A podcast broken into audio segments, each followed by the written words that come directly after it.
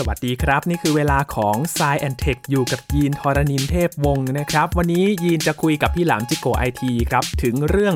การใช้จ่ายของคนไทยในยุคปัจจุบันนะครับ ที่หันมาใช้เงินเงินสดกันน้อยลงแล้วนะครับ แล้วก็จ่ายด้วยวิธีอื่นๆ ไม่ว่าจะเป็นแอปธนาคาร สแกน QR Code พร้อมเพย์หรือว่าบัตรเครดิตต่างๆ เป็นพฤติกรรมที่น่าสนใจและก็มีสถิติที่มีการทำการศึกษากันด้วยนะครับ แล้วการชำระเงินในแบบดิจิทัลตอนนี้เนี่ย มันเป็นยังไงแล้วบ้าง โอเคแล้วหรือยังและ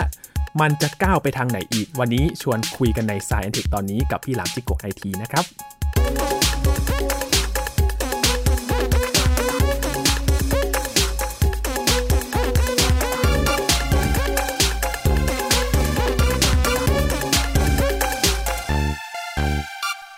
ที่หยิบเรื่องนี้มาคุยเนี่ยเพราะว่ามันมีการศึกษาครับเขาบอกว่าผู้บริโภคชาวไทยมากถึง 81%เลยนะครับ ที่เลือกใช้เครื่องมือดิจิทัลทำธุรกรรมทางการเงินอย่างน้อย 1 รูปแบบในปีที่ผ่านมานี้นะครับ นั่นก็คือช่วงปี 2021 ถึง 2022 ซึ่งการชำระเงินที่ใช้กันมากที่สุดเนี่ยก็จะเป็นการใช้จ่ายค่าบริการต่างๆ รองลงมาก็จะเป็นธุรกรรมธนาคาร แล้วก็มีการเปิดบัญชีธนาคารใหม่ด้วยนะครับ วันนี้จะมาคุยกันครับว่า วิธีการชำระเงินต่างๆ ปัจจุบันเนี่ยมันเป็นระบบแล้วหรือยังที่เราพกมือถือแบบไม่ต้องมีเงินสดไปด้วยเนี่ยมันมีการชำระเงินที่เรียกได้ว่า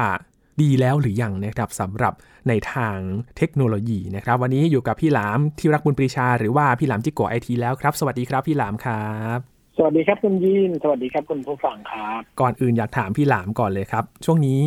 ยังพ ครั ก บ เงินสดอยู่ไหมครับพี่หลาม ผมจะมีเงินสดติดกระเป๋าไว้นิดหนึ่ง ครับ นะฮะไม่เยอะมาก อืม แล้วก็แต่ไม่ค่อยได้ใช้นะฮะช่วงนี้ไม่ค่อยคได้รับ ใช้ อืม มันจะเป็นอย่างที่คุณยีนพูดจริง ๆ ก็คื ค อ รับ เราอะเริ่มหันมาใช้เงินแบบเงินดิจิตอลนะเขาเรียกว่าเงินดิจิตอลใช่ไหมหรือว่า ครับการชำระเงินแบบ การหัก ดิจิตอล การ ค หั รับ กมูลค่ากันผ่านออนไลน์อะหนึ่งคือผมผมเป็นคนไม่ชอบที่จะมีเศษเงินอยู่ในกระเป๋าเยอะๆเช่นแบบเหรียญ เป็นเหรียญ หรือแบงค์ย่อยแบงค์อะไรเยอะๆอย่างเงี้ยพอพกแล้วมันเป็นก้อนๆ แล้วเวลาจะนับจะจ่ายอะไรเงี้ย มันก็ลำบาก อืมไม่ได้มีมัดหนังยาง ส่วน ติด หนึ่งเนี่ย ตามเสื้อกางเกงแล้วใช่ไหมครับพี่หลาม ถึงขั้นมันต่างอย่างในสมัยเด็กๆสมัยเด็กๆไปโรงเรียนแล้วก็กลัวเงินที่คุณพ่อคุณแม่ให้ไปหายใช่ไหมก็เรา ครับ จะมัดติดกับเสื้อเราเลย เพราะว่าเรากลัวเราไปวิ่งเล่นวิ่งซนแล้วเดี๋ยวเงินมันหลุดจากกระเป๋าหนีหายไป แล้วปัจจุบันเนี่ยนะครับจากสถิติที่เขารายงานมากันเนี่ย รูปแบบที่เขาใช้กันมากที่สุดนะครับ นั่นก็คือดิจิ t a ลวอลเล็ตครับ อันดับแรกเลยนะครับ อันดับที่ อืม 2 ก็คือตามมาด้วยการโอนผ่านเข้าบัญชี ผ่านแอปธนาคาร แล้วก็รองลงมาก็จะเป็น QR code ครับพี่หลาม ดิจิทัลวอลเล็ตเป็นอันดับหนึ่งเลยเหรอ ใช่ครับ อืมก็น่าคิดนะ คือต้องดูว่าสถิตินั้นเนี่ย มันมันไปลงที่บริการไหน คุณยินมีรายละเอียดไหมครับ ในรายละเอียดเนี่ยไม่ได้ระบุเจาะจงว่าเป็นบริการไหนครับพี่หลามครับ อ่า แต่ถ้าดูเป็นเปอร์เซ็นต์เนี่ยครับทั้ง 3 อันดับเนี่ยมันค่อนข้างจะสูสีกันเลยนะครับ อันแรกเนี่ยดิจิ t a ลวอลเล็ตอยู่ที่ 63%รองลงมาโอนผ่านบัญชีเนี่ย55%แล้ว QR code ก็ 54%คือไล่ๆเลี่ยกันเลยครับพี่หลาม อ๋อ คือผมมามองว่าดิจิทัลวอลเล็ตสำหรับคนไทยเนี่ย ยังไม่ค่อยได้ใช้กัน อืม ถ้าสถิติมันสูงขนาดนั้นเนี่ยมันเกิดจากสิ่งที่ภาครัฐได้ทำไงครับ ก็ ครับ คืออย่างพวกโครงการกระเป๋าตังค์คนละครึ่ง อ่าครับ เงินชดเชยอะไรนู่นนี่เนี่ยเนาะที่เป็นโครงการของเขาอะเรารักกันอะไรเนี่ย อืม โครงการทั้งหลายทั้งแหล่คือพอเป็นโครงการนั้นปุ๊บเนี่ยการรับเงินหรือการใช้เงินเนี่ย มันจะต้องไปผ่านตัวแอปกระเป๋าตังค์ ครับ มันเหมือนเป็นวิธีการที่จะบังคับให้คนไปใช้วอลเล็ตโดย อืม โดยบังคับ ครับ ไม่สามารถไปทางอื่นได้ มันไม่มีทางเลือกครับ ถ้ามันมีทางเลือกเป็นทางอื่นได้เนี่ยเขาก็ไป อืม ที่ผมเชื่อเช่นนั้น เพราะว่าคนไทยเนี่ยยังไม่ได้ยังไม่ได้เอาเงินตัวเองไปเก็บไว้ในวอลเล็ต ครับ ถ้าไม่มีไอ้พวกกระเป๋าตังค์หรือไม่มีโครงการคนละครึ่ง ไม่มีโครงการทั้งหลายแหละที่ภาครัฐออกมาเนี่ยผมว่าอันดับหนึ่งต้องเป็นเรื่องของการโอนเงิน อืม จะโอนผ่านด้วยวิธีอะไรก็ตามแต่ อันนี้คือสิ่งที่แต่ละประเทศมีเนาะ ครับ อย่างบ้านเราก็จะมีพร้อมเพย์ใช่ไหมพร้อมเพย์ก็จะโอนง่ายหน่อยบอกเบอร์โทร ครับ จริงๆเบอร์โทรกับเลขบัญชีมันก็สิบตัวเหมือนกันนะ อืม มัน มันไม่เห็นจะยากง่ายกว่ากันตรงไหนเลยแต่ผมก็ไม่เข้าใจแต่คนส่วนใหญ่บอกว่าง่ายกว่าเดิมเยอะพอเป็นเบอร์โทรมันจำง่ายกว่า อืม ผมก็งงว่า ในชีวิตเราเนี่ย เรามีเลขบัญชีกันก็ไม่เกินเบอร์โทรศัพท์เราหรอก ครับ อย่างบ้านเราก็มีบัญชีสองบัญชีเนาะ อืม แต่ไอ้เลขสิบตัวเหมือนกันกับโทรศัพท์มือถือทำไมเราจะจำเพิ่มไม่ได้อะ โอ้ ทำไมมื น่า อถือ สนใจเหมือนกันนะครับ จำนวนหลักมันเท่ากันทำไมมันถึงจำง่ายกว่ากัน หรือว่าเบอร์โทรอาจจะกด ไม่เข้าใจ กดโทรบ่อยหรือเปล่าครับ มันก็เลยจำได้ง่ายกว่าเลขบัญชี โอ้ยเราอ่ะไม่ค่อยได้โทรหาเบอร์เราเองนะ โอ้ เราไม่ได้โทรหาตัวเองนะ คนที่จำเบอร์เราได้คือคนอื่นนะ บางทีบางทีมีคนมาถามเบอร์เราเลยยังต้องใช้เวลาคิดนิดนึงเลย เพราะเราไม่ได้โทรเบอร์นี้ โอ้ ลืมเบอร์ตัวเอง เอ โอ้แต่น่าสนใจเหมือนกันครับพี่หลาม น่าสนใจมากๆเล เวย ลามีคนมาถามผมว่าเออขอเบอร์หน่อยได้ไหมครับพี่หลามอะไรเงี้ยผมจะบอกว่าขอนึกแป๊บหนึ่งผมไม่ได้โทรหาตัวเอง เพราะฉะนั้นเราต้องนึกนิดนึง ใช่ไหมฮะ เออ แต่คนอื่นเนี่ยต้องจำเบอร์เราแม่น ครับ เออผมจะหันไปถามลูกน้องผมเนี่ยเวลาผมจำเบอร์ผมไม่ได้นะผมจะบอกว่า อืม เออเบอร์พี่เบอร์อะไรนะลูกน้องมันจะตอบทันทีเลยปุ๊บปั๊บปุ๊บปุ๊บปุ๊บเราก็จะแบบเออใช่ เพราะว่ามันต้องใช้เบอร์นั้นโทรหาเรา ครับ คนส่วนใหญ่อะจะนิยมการโอนมากกว่า ครับ เพราะว่าโอนมันง่ายครับ อืม หนึ่งคือเราไม่ต้องยักย้ายถ่ายเทเงินเราเงินเราอยู่ในบัญชีเนี่ยแล้วก็แค่โอนผ่านระบบออนไลน์แอปพลิเคชัน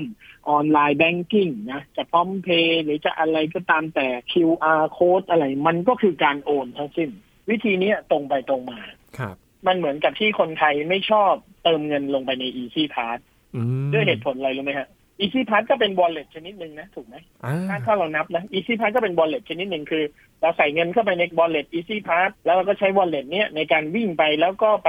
ปี๊บจ่ายค่าทางด่วนจ่ายค่านู่นนี่นั่นได้ใช่ไหมฮะแต่คนไทยไม่ชอบเพราะอะไรมันเป็นการยักย้ายถ่ายเงินเขามันต้องเอาเงินออกจากบัญชีเขาไปกองไว้ที่หนึ่ง ครับ ผมถึงบอกว่าคนไทยอะไม่ชอบ wallet ไม่ชอบ Easy Pass แต่ชอบโทรศัพท์เติมเงิน ครับ คือพอเป็นโทรศัพท์เติมเงิน ดันเอาเงินไปให้เขาก่อนได้ แต่อย่างอื่นเนี่ยตั้งเงื่อนไขขึ้นมาทันทีเลยอุ้ยเราต้องเอาเงินไปให้เขาก่อน Easy Pass เราต้องเอาเงินไปให้เขาก่อน ไม่ได้ให้ก่อนนะครับ เราแค่เอาเงินไปวางไว้ที่เขา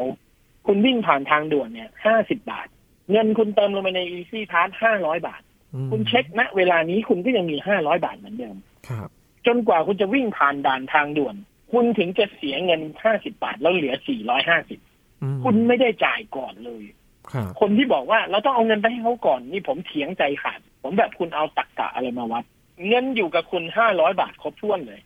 มูลค่ามันไม่ได้หายไปไหนเลย อืม แต่พอโทรศัพท์เติมเงินเออดี เราจ่ายให้เขาก่อนวันละยี่สิบาท ทีละร้อยสองร้อยเดือนละสองสามร้อยจ่ายก่อนได้ แปลกใจมากนะ อันนี้ก็งงว่า ความเหลื่อมล้ำของสองเรื่องนี้มันต่างกันตรงไหน อันนี้ผมก็ไม่เข้าใจ ครับ แต่คนไทยยังไม่ชอบจ่ายเงินก่อน เพราะฉะนั้นโอนเงิน QR พร้อมเพย์ดีที่สุดนะครับ แบบที่สามคือแบบอะไรนะ แบบที่สามก็คือ QR code เนี่ยแหละครับพี่หลาม QR code ก็คือโอนเงินนั่นแหละ อ่า มันก็ไม่ต่างกัน มันแค่เป็นช็อตคัทที่เราไม่ต้องมานั่งพิมพ์เลขบัญชีเองแค่นั้นเอง อืม ใช่ไหมฮะ ครับแล้วก็มีแบบอ ก็ไม่ ื่ ต่าง น กัน ๆครับ แบบอื่นๆ เนี่ยมันก็จะมี อื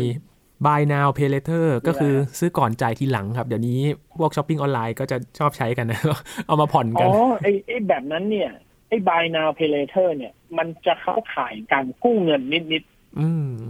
สินเชื่อใช่ไหม ๆนะใช่มันคือสินเชื่อชนิดหนึ่งอะ ครับ ซึ่งอันเนี้ยผมว่าเราต้องแยกออกแยกออกจากระบบ payment เพราะว่า อืม มันเป็นอีกประเภทหนึ่งละ ครับ ถ้าเรามีเงินพอจ่ายเราก็ไม่ไปกู้ใครหรอก ครับ แต่เราเราไปกู้ เพราะว่าเราไม่มีพอจ่ายหรือเราอยากผ่อนจ่ายแค่นั้นเองเราเราจึงต้องทำวิธีนั้น อืม นะครับถ้าถามว่าประเทศไทยเจริญขึ้นไหมอูเจริญขึ้นในเรื่องนี้ถ้าเทียบกับสองปีที่แล้วก่อนโควิด โอ้เร็วมาก เพราะว่า นะค โครับ วิด เนี่ยมันมันบังคับเรานะโควิด มันบังคับเราอะ ครับ แม้แต่ตัวผมเองเนี่ยเปลี่ยนรูปแบบการจ่ายเงินเนี่ยผมไม่อยากพกเงินสดแล้วอยากจะจ่ายเงินด้วยการโอน ด้วยการสแกน QR code ด้วยการ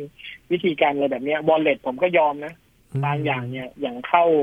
เซเว่นอีเลเว่นผมก็เอ่อเอาคุณรับทูมันนี่ใช่ไหมอ่ะผมก็หยอดเงินก็ไปทูมันนี่ทูมันนี่นี่เหมือนเอ่อขออนุญาตที่พูดถึงยี่ห้อเขานะแต่ผมแต่ผมชอบอย่างหนึ่งตรงที่ว่าเขาสามารถทำตัวเป็นบัตรเครดิต เป็นเวอร์ชวลบัตรเครดิตได้ อืม อ่ะอย่างบางทีผมจะซื้อของออนไลน์ แทนที่ผมจะเอาบัตรเครดิต ผมไปผูกกับบริการเว็บไซต์หรือที่ขายของออนไลน์ตรงๆ ครับ ผมจะใช้วิธีทำ virtual card บนพวก wallet อย่างเงี้ย อาจจะไม่ใช่ True Money ก็ได้ยี่ห้ออื่นก็ได้ ครับ ผมก็จะทำ virtual card ตัวนี้ มันก็จะเหมือนมีเลขเหมือนมีบัตรเครดิตเลยครับ แต่เราสามารถจำกัดวงเงินมันได้ เช่นเราสร้างขึ้นมาแล้วเราก็ใส่เงินลงไป สองพันบาท คือเกิดอะไรขึ้นกับบัญชีนี้เนี่ย เราก็เสียหายไม่เกินเนี้ยสองพันบาท เพราะฉะนั้นมันเป็นการรักษาความปลอดภัยให้กับตัวเองอย่างหนึ่ง ผมก็อ่ะเอาไปซื้อของต่างประเทศเว็บไซต์ที่เราไม่เคยรู้จักมาก่อนเนี่ยนะหลังๆ ผมก็ใช้เพย์พาน้อยลงแล้วเพราะว่าเรามีวิธีเซฟตัวเองแบบนี้แล้ว ฮะ เราก็ไปใช้วอลเล็ตพวกนี้แหละแทนบัตรเครดิตแล้วก็ไปจ่ายเงิน อืม เดินเข้าไปก็จ่ายเงิน อ่า เงินหมดก็เติมเข้าไปเนี่ย อย่างอย่างคริปโตนะ อย่างผมเริ่มมาสะสมคริปโตเนี่ยช่วงหลังๆ เนี่ย ครับ ผมก็ไปเปิดบัญชีไบแนนแล้วผมก็ผูกเข้ากับตัว wallet to money อืม เวลาผมจะซื้อคริปโตผมก็โอนเงินเข้า to money ก่อนนะเอาไปเติมใน to money แล้วก็เอาใน to money ไปจ่าย ครับ คือมันปลอดภัยไง มันจะเกิดอะไรขึ้นมันก็อยู่ในวงเงินที่เราควบคุมไว้ได้ มันจะไม่เสียหายมากไปกว่านั้น อืม ถ้าคุณใส่บัตรเครดิตเข้าไปบัตรเครดิตคุณวงเงินสามหมื่นบาท เกิดอะไรขึ้นนี่คุณเสียหายได้สามหมื่นเลยนะ ถูกไหมฮะ ครับ บางคนวงเงินเป็นแสน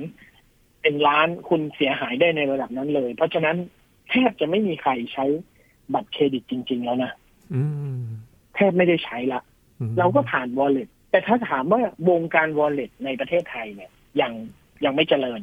ครับ ที่ผ่านมาเราโดนโควิดบังคับ เพราะว่าเราไม่อยากจับรับเงินจากคนอื่น เรากลัวเชื้อโรคติดจากมือคนอื่นมาติดเรา ซึ่งมันไปช่วยเรื่องอื่นนะ มันไปช่วยเรื่องเงินทอน ครับ คุณยินรู้ไหมทุกวันเนี้ยพ่อค้าแม่ค้าเนี่ยเปิดร้านมาอย่างเช้าๆเนี่ยผมขับรถออกจากบ้านไปแวะปั๊มเนี่ยซื้อหมูปิ้ง บางทีเราอยากจะจ่ายเงินสดนะเพราะเรากลัวว่าเขาจะไม่มีระบบโอนเงินใช่ไหมแม่ค้าบอกโอนเถอะค่ะเช้าๆนี่ยังไม่มีตังค์ทอนนะคะ โอ้เป็นอย่างนั้นไป อืมเห็นไหมมันไม่ต้องตังค์ทอนไง ครับ พอมันไม่ต้องใช้ตังค์ทอน ไอตัวปริมาณเงินที่เป็นเงินเฟียสจริง ๆ เนี่ยที่เป็นเงินที่ต้องพิมพ์เหรียญที่ต้องปั๊มออกมาจากโรงกระสาบทุกวันนี้นะฮะ ในสังคมเนี่ย มันใช้จำนวนพวกนี้น้อยลง อืม ประเทศชาติประหยัดมากขึ้นนะ เพราะอะไร ถ้าเราพิมพ์แบงก์ออกมาแบงก์เก่า เราก็ต้องพิมพ์ใหม่ ครับ มันมีเสียค่าต้นทุนในการพิมพ์ใหม่ แล้วแบงก์มันก็ต้องกระจายให้ทั่วถึง มันก็ต้องมีปริมาณที่ต้องลงทุน แต่พอคนใช้เงินจริง ๆ น้อยลงเนี่ยไอ้ของพวกนี้มันก็ประหยัดลง แบงก์ชาติเอ่อลงกระสาบอะไรเงี้ยก็ไม่ต้องออกเงิน ไม่ต้องมานั่งพิมพ์เงินเหล่านี้ อืม เหรียญเอ่อคุณยีนลองดูเหรียญนี่แทบจะหายไปจากชีวิตเราเลยนะถูกไหมฮะ ครับ เหลือแต่แค่พวกร้านขายของที่ต้องเอาไว้ทอน ซึ่งผมว่านะ ช่วยกันเถอะ ใครที่คิดว่าคุณสามารถใช้ออนไลน์ได้อะคุณใช้เถอะ คุณจะโอน คุณจะวอลเล็ตคุณจะอะไรก็ได้นะ แล้วคุณก็ลดการใช้เหรียญลดการใช้เงินจริงลงนั้นมันมันช่วยสังคมโดยรวมทั้งหมดเลย อืม ประหยัดต้นทุนลงไปเยอะ แล้วก็พ่อค้าแม่ค้าก็สะดวก ครับอืม นะฮะ ดีกว่าเยอะเลยนะครับ ครับ แต่ถ้าถามว่าเราจะเจริญไปกว่านี้ได้อีกไหมอีกไกล โอ้อีกไกลเลยเหรอครับพี่เรา ไกลไกลมาก โอ้ ไกลโพ้นเลย ครับ ทีนี้ เพราะ ค ว่า รับ ทุกวันนี้เราทำได้แค่ ครับ แค่จ่ายและโอนอ่ารับจ่ายโอน เราทำได้แค่สามอย่างนี้ครับสำหรับเงินออนไลน์ ครับ ใช่ไหมฮะ อืม เรายังต้องทำได้มากกว่านี้อีก หลายสเต็ปทุกอย่างเนี่ยมันต้องมันต้องค่อยๆ รวมเป็นโซลูชันเดียวกัน อ่า คือเรายังอ้อมๆอยู่นะ เราจะใช้ wallet ใช่ไหม ครับ เราต้องโอนเงินจากบัญชีธนาคารจริง เข้าไปใน wallet ก่อน ซึ่งอันนี้ก็เสีย transaction ไปแล้วหนึ่ง อ่า อ่ามันวุ่นวายตรงนี้ แต่คุณยีนลองนึกภาพดูนะ ถ้าสมมติเราไม่ทำแบบเดิมคุณยีนทำงานอยู่ไทย PBS ครับ พอสิ้นเดือนเงินเดือนเข้า wallet เลยครับ อืม เงินเดือนเนี่ยโอนเข้า wallet เลย คุณยีนไม่ต้องโอนเงินเข้า wallet อีกต่อไป ครับ wallet นี้สามารถใช้ซื้อสินค้าและบริการได้ทุกอย่าง อืม แล้วพอมันมี wallet เนี่ยเนื่องจาก wallet มันเป็นดิจิตอล ครับ แล้วมันไม่ได้มีความเป็นส่วนตัวมากเท่าเท่าบัญชีธนาคาร ธนาคารเนี่ยบัญชีธนาคารมันมี มันมีกฎหมายซับซ้อนอยู่ใช่ไหมแต่พอเป็น wallet เนี่ยมันเปิดโอเพนมากกว่า เนื่องจากมันไม่เห็นชื่อคน อืม มันสามารถเข้าไปดูเงินที่อยู่ในนั้นได้ มันไปดูการซื้อขายแลกเปลี่ยนจับจ่ายใช้สอยการรับการโอนการจ่ายได้ ครับ พอรวมเหล่านี้เนี่ย สิ่งเหล่านี้มันเป็น Data พอมันเป็น Data มันเป็นข้อมูลดิบมันสามารถเอามาวิเคราะห์ต่อได้ อืม นึกภาพตามผมทีละขั้นนะครับ ครับ คุณยีนรับเงิน รับเงินเดือนลงเข้าวอลเล็ตคุณยีนจ่ายค่าเช่าบ้าน ผ่านทางวอลเล็ตกดโอนเลย กดโอน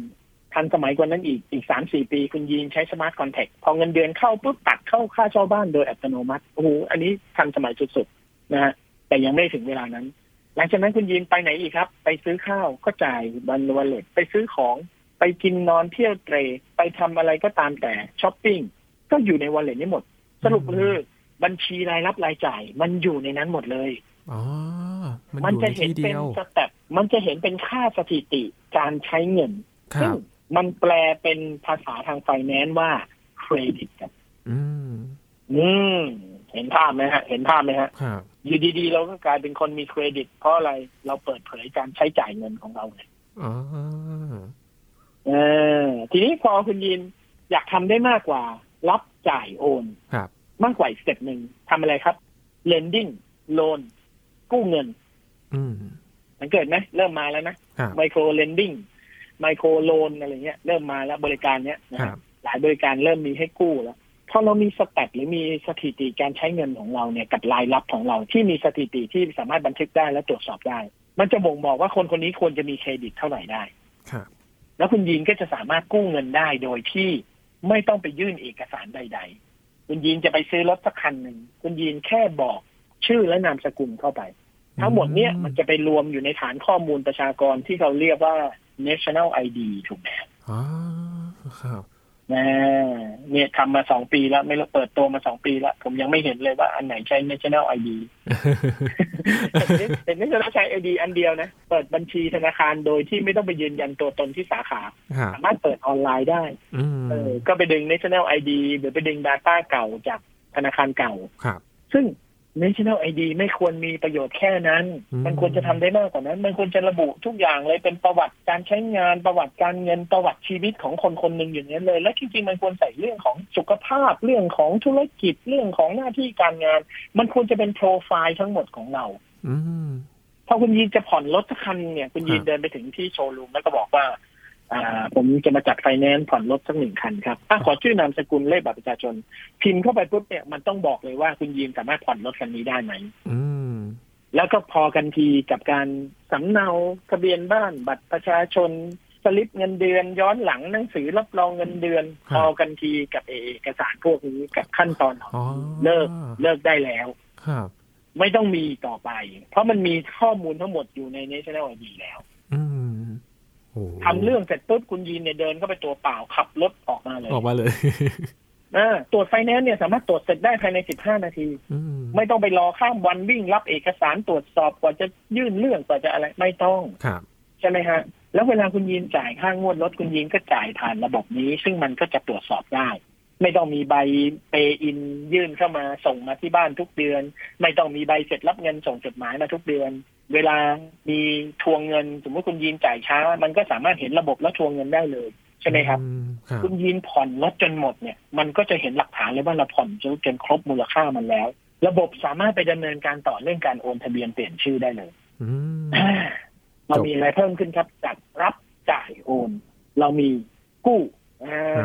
ใช่ไหม ครับ พอมีกู้เสร็จปุ๊บเนี่ยมันไปบริการอื่น ๆ ได้อีกเยอะแยะมากมายโอ้โหคุณยีนจะไปค้ำประกันใครก็ได้ ไม่ต้องใช้หลักฐานใด ๆ คุณยีนจะ ถ้ามันมีบริการการการเงินใหม่ๆอ่ะไปทำสัญญา ไปทำเงื่อนไขทางธุรกิจ เครดิตทั้งหมดสามารถเอาไปเปิดโอเวอร์ดราฟของธนาคารก็ได้ใช่ไหมครับ เอาเป็นเวิร์กเพอร์มิก็ได้ เพราะมันเก็บหลักฐานทางการงานถูกไหม ครับ ฮะเรารับเงินจากบริษัทนี้เป็นเวลาห้าปีสิบปี สิ่งเนี้ยคือเวิร์กเพอร์มิแล้ว อืม ใช่ไหมฮะคือนี่คือหนังสือรับรองการทำงานแล้ว ครับ จะไปสมัครงานเหรอเราก็ดูได้ไม่ต้องมานั่งกรอกไปสมัครว่าเคยทำงานที่ไหนต้องการเงินเดือนเท่าไหร่ผมเห็นข้อมูลคุณยินหมดเลยว่าคุณยินทำงานอยู่ไทยพีบีเอสมากี่ปีตำแหน่งอะไรเงินเดือนเท่าไหร่ แล้วผมจะรู้เลยว่าคุณยินควรจะไปอยู่ในแผนกไหนในแผนกผม โอ้โห คุยกันสัมภาษณ์แป๊บเดียวคุณวันรุ่งขึ้นมาทำงานได้ อืม National ID ไม่ได้มีเอาไว้เปิดบัญชีโดยที่ไม่ต้องไปสาขา ครับ นั่นน่ะเป็นแค่ฟีเจอร์ที่ไม่มีอะไรเลยอ่ะมันเป็นฟีเจอร์ที่ที่จิ๊บจ้อยมากๆอะ อืม มันควรจะทำอะไรได้มากกว่านั้นไง ครับ แล้วที่ผมบอกว่าประเทศไทยยังไม่ไปไหนยังไม่ไกลเลยอ่ะเพราะอะไรรู้ไหมเพราะว่าทุกวันนี้อ่ะเรายังเชื่อมโยงระบบเหล่านี้เข้ากับศูนย์กลางไม่ได้เลยอ่ะ ครั คุณ บ ยีนเอาง่ายๆ เข้าเซเว่นจ่ายทูมันนี่ได้ทูมันนี่ไปจ่ายบางบริการไม่ได้เอ้ยไม่ควบรวมไม่เซ็นเตอร์ไม่มาตรฐาน รถไฟฟ้า เติมเงินดีที่สุดนะ QR code ดีที่สุดรถไฟฟ้าโอ้โหรถไฟฟ้านี่ผม ผมรอมาสิบกว่าปีละไอ้ระบบใต้ดินกับบนดินเนี่ยเมื่อไหร่มันจะเติมเงินอยู่ในบัตรเดียวกันได้เนี่ย อืม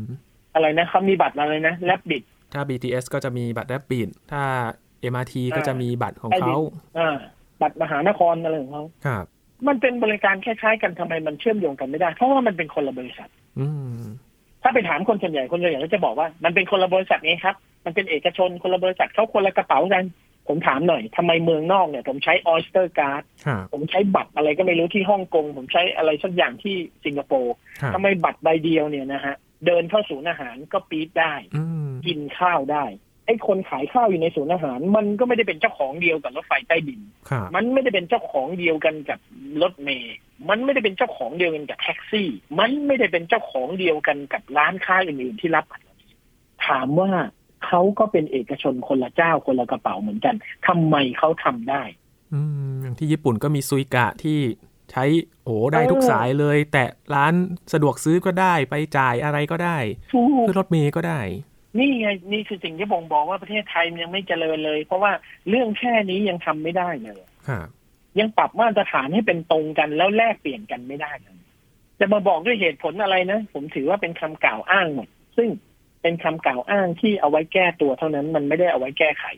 คุณจะบอกว่าโอ้ก็ระบบมันเป็นอย่างนี้ค่าโดยสารมันอัตราไม่เท่ากัน มันจะหักแล้วเงิน มันจะวิ่งเข้าหากัน มันจะไม่สามารถเช็คยอดบัญชีได้ ก็เพราะคุณไม่มาตรฐานไง ถ้าคุณมาตรฐาน แล้วคุณไม่ได้กลัวอะไรอ่ะ คุณยินดีที่จะพัฒนาเพื่อให้มันดีขึ้นกว่าเดิมอ่ะทำไมมันจะทำไม่ได้อ่ะ ครั ใช่ บ ไหมทำไมบัตรใบเดียวผมขึ้นรถเมล์ขึ้นแท็กซี่ขึ้นรถไฟฟ้า ผมกินข้าวในศูนย์อาหาร ผมซื้อของในห้าง ผมจ่ายเงินค่าโรงแรมที่พักโรงแรม ผมจ่ายค่าตั๋วเครื่องบิน ผมทำได้ทุกอย่างเลยบัตรใบเดียวอะ อืม แล้วถ้ามันไม่ต้องมีบัตรนะ มันเป็นวอลเล็ตเดียวนะ ในประเทศไทยนะ เป็นวอลเล็ตเดียว แล้วก็มี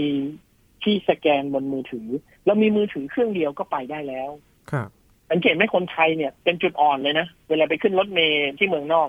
คนเมืองนอกเนี่ยเวลาเดินขึ้นรถเมล์เขาเดินขึ้นแล้วเขาก็เดินผ่านปิดปิดปิดปิดปิดปิดปิดสิบคนก็เดินโฟลว์หมดเลย พอถึงคนไทยปุ๊บเอ่อเท่าไหร่คะ how much งมหาเหรียญก่อน สดจ่ายรูดบัตรเครดิต โอ้โห วุ่นวายกว่าจะผ่านตรงนั้นได้เสียเวลารถคนขับรถเมล์สายหัวทุกคน เวลาเจอคนไทย อืม ทำไมเขาไม่รู้จักวิธีจ่ายเงินแบบเดียวกันกับคนในประเทศเขาเราก็บอกเราเพิ่งมา อืม แต่ถ้าระบบเราดีมาตรฐานเขานะ เราก็ cross platform ได้ เราก็ถือมือถือเราเดินปี๊ดได้ อย่างคนที่เป็นซิติเซนสิงคโปร์เหมือนกัน ครับ มันควรจะทำได้นะที่มันทำไม่ได้เนี่ย ต้องกลับไปถามแล้วว่า ไอ้คนที่มันบอกว่าทำไม่ได้เนี่ย จริง ๆ แล้วเนี่ย ปัญหามันคืออะไร ใช่ไหม ถ้าไล่กันจริง ๆ เนี่ยไล่กันจนแบบว่าลงไปเจอแก่นของปัญหาเนี่ยจะเจอได้เลยว่า เหตุผลของปัญหานั้นน่ะ คือเหตุผลที่ส่วนตัวส่วนตัวมากๆไม่ได้เพื่อส่วนรวมเลย ครับ ผมก็เลยรู้สึกว่าประเทศไทยยังไม่เจริญครับ ยังไม่ไปไหนเลยระบบเพย์เมนต์เนี่ย อืม ถ้าเราไม่โดนโควิดบังคับนะ ทุกวันนี้แม่ค้าก็ยังต้องพกเศษสตังค์เอาไว้ทอน โชคดีนะ ทุกวันนี้ผมโอ้โห ผมไปซื้อหมูปิ้งข้างทางรถเข็นไอติม คนขายโรตี ผมยังสามารถสแกน QR code จ่ายเงินให้เขาได้ ครับ อันนี้ถือว่าเป็นเรื่องดีถือว่าถือว่า เออเฮ้ยอย่างน้อยๆในโควิด เนี่ยเพนดมิกเนี่ย มันก็มีสิ่งดีเกิดขึ้นในสังคมไทยนะ ครับ ใช่ไหมแล้วถามคนเหล่านั้นว่าชีวิตคุณเนี่ยค้าขายเนี่ย ไม่ต้องไปวิ่งแลกเงินเซเว่นตื่นเช้ามาไม่ต้องวิ่งธนาคารไปแลกเงินแบงค์ย่อยไว้ทอนเนี่ยชีวิตคุณแฮปปี้ไหมเป็น โอ้โห แฮปปี้จะตาย ประหยัดเวลาได้เยอะเลย อยู่สบายเออมันประหยัดเวลาประหยัดธุรกิจลดเรื่องการปวดหัว ครับ โอนมาเถอะโอนมายังไงก็อยู่ในบัญชีเรา อืม แล้วขายของเนี่ยลดการปล้นค่าขโมยจี้ชิงด้วยนะ อืม สมัยก่อนเนี่ย ขอทานขอทานได้เงินเยอะๆเนี่ยอยู่ในถนนในเมืองเนี่ยยังโดนปล้นเลย ครับ ทุกวันนี้ขอทานวางวาง QR code ไว้ คุณอยากจะให้ทานผมเหรอคุณสแกนเข้า QR code ผมเลย ม พอฟ้ามืดลงเนี่ยโจรปล้นผมไม่ได้ เพราะผมเงินผมอยู่ในบัญชีหมดแล้ว ครับ คนขายโรตีเข็นรถกลับบ้านก็ไม่ต้องกลัวโจรปล้นเพราะเราไม่มีเงินสักบาทให้มันปล้น อืม โจรต้องไปหัดเรียนคอมพิวเตอร์เพื่อที่จะไปปล้นออนไลน์แทนไปเป็นแฮกเกอร์แทน เพราะมันปล้นคนธรรมดาไม่ได้นะ โอ้โห ขนาดแล้วเลยต้องอัปเกรดตัวเอง มันต้องไปลงทะเบียนเรียนอะ How to be a hacker ครับโอ้โหเปลี่ยนไปอีกขั้นเลย นะ นะฮะ โลกมันเปลี่ยนไป อื โอเค มครับ แต่เราต้องพัฒนาไปอีกนะ เราเราอย่าเพิ่งดีใจว่าเราได้เท่านี้ดีแล้วนะ เราต้องไปกันอีกนะ อืม ผมหวังว่าสักวันหนึ่งเนี่ยใต้ดินกับบนดินเนี่ยไฟฟ้ารถไฟฟ้าเนี่ยมันควรจะจ่ายรวมกันได้นะ อืมครับ อย่างเป๋าตังที่ตอนนี้ มาตรการต่างๆ ก็ไปอยู่ในนั้นนะครับพี่หลาม พอนึกภาพตอนไม่ได้มีมาตรการเหล่านี้แล้วเนี่ย คนก็คงจะไม่ได้หันมาใช้หรือเปล่าครับพี่หลามถ้ามองอย่างนั้น ใช่ ก็กลับมาตั้งคำถามเหมือนกันครับพี่หลามว่า เอ๊ะเรายังมีระบบที่เป็นศูนย์กลางแล้วหรือยังก็น่าคิดเหมือนกันนะครับ ที่จะรวมเป็นหนึ่งเดียวได้เมื่อไหร่นะครับ จะได้ไม่ต้องวุ่นวายว่าเอ้ยจะจ่ายอันนี้ต้องใช้แอป อันนี้จะจ่ายอันนี้ต้องใช้ ระบบอันนี้เหมือนกันมันแยกกันไปหมดก็ อืม มันยังไม่เป็นอันหนึ่งอันเดียวกันนะครับ ก็รอดูว่าจะมีใครจะมายื่นมือเริ่มต้นเมื่อไหร่กันนะครับ ก็รอติดตามจากสถิติ ครับ ในช่วงที่ผ่านมานะครับ ที่มีการเก็บกันมา แล้วก็ดูพฤติกรรมการใช้ของคนไทยก็ไม่น้อยเลยทีเดียวกับการใช้เงินดิจิตอลครับ วันนี้ขอบคุณพี่หลามาก ๆ เลยครับ ขอบคุณครับ สวัสดีครับ บนี่คือ s ซแอนเทคนะครับ คุณผู้ฟังติดตามรายการของเรากันได้ที่ www.thaipbspodcast.com ครับรวมถึงพอดแคสต์ช่องทางต่างๆ ที่คุณกำลังรับฟังเราอยู่ครับอัปเดตเรื่องวิทยาศาสตร์เทคโนโลยี และนวัตกรรมกับเราได้ที่นี่ทุกที่ทุกเวลากับไทย PBS Podcast นะครับ ช่วงนี้ยีนทอรานินเทพวงศ์พร้อมกับพี่หลามจิกโกไอทีลาไปก่อนนะครับ สวัสดีครับ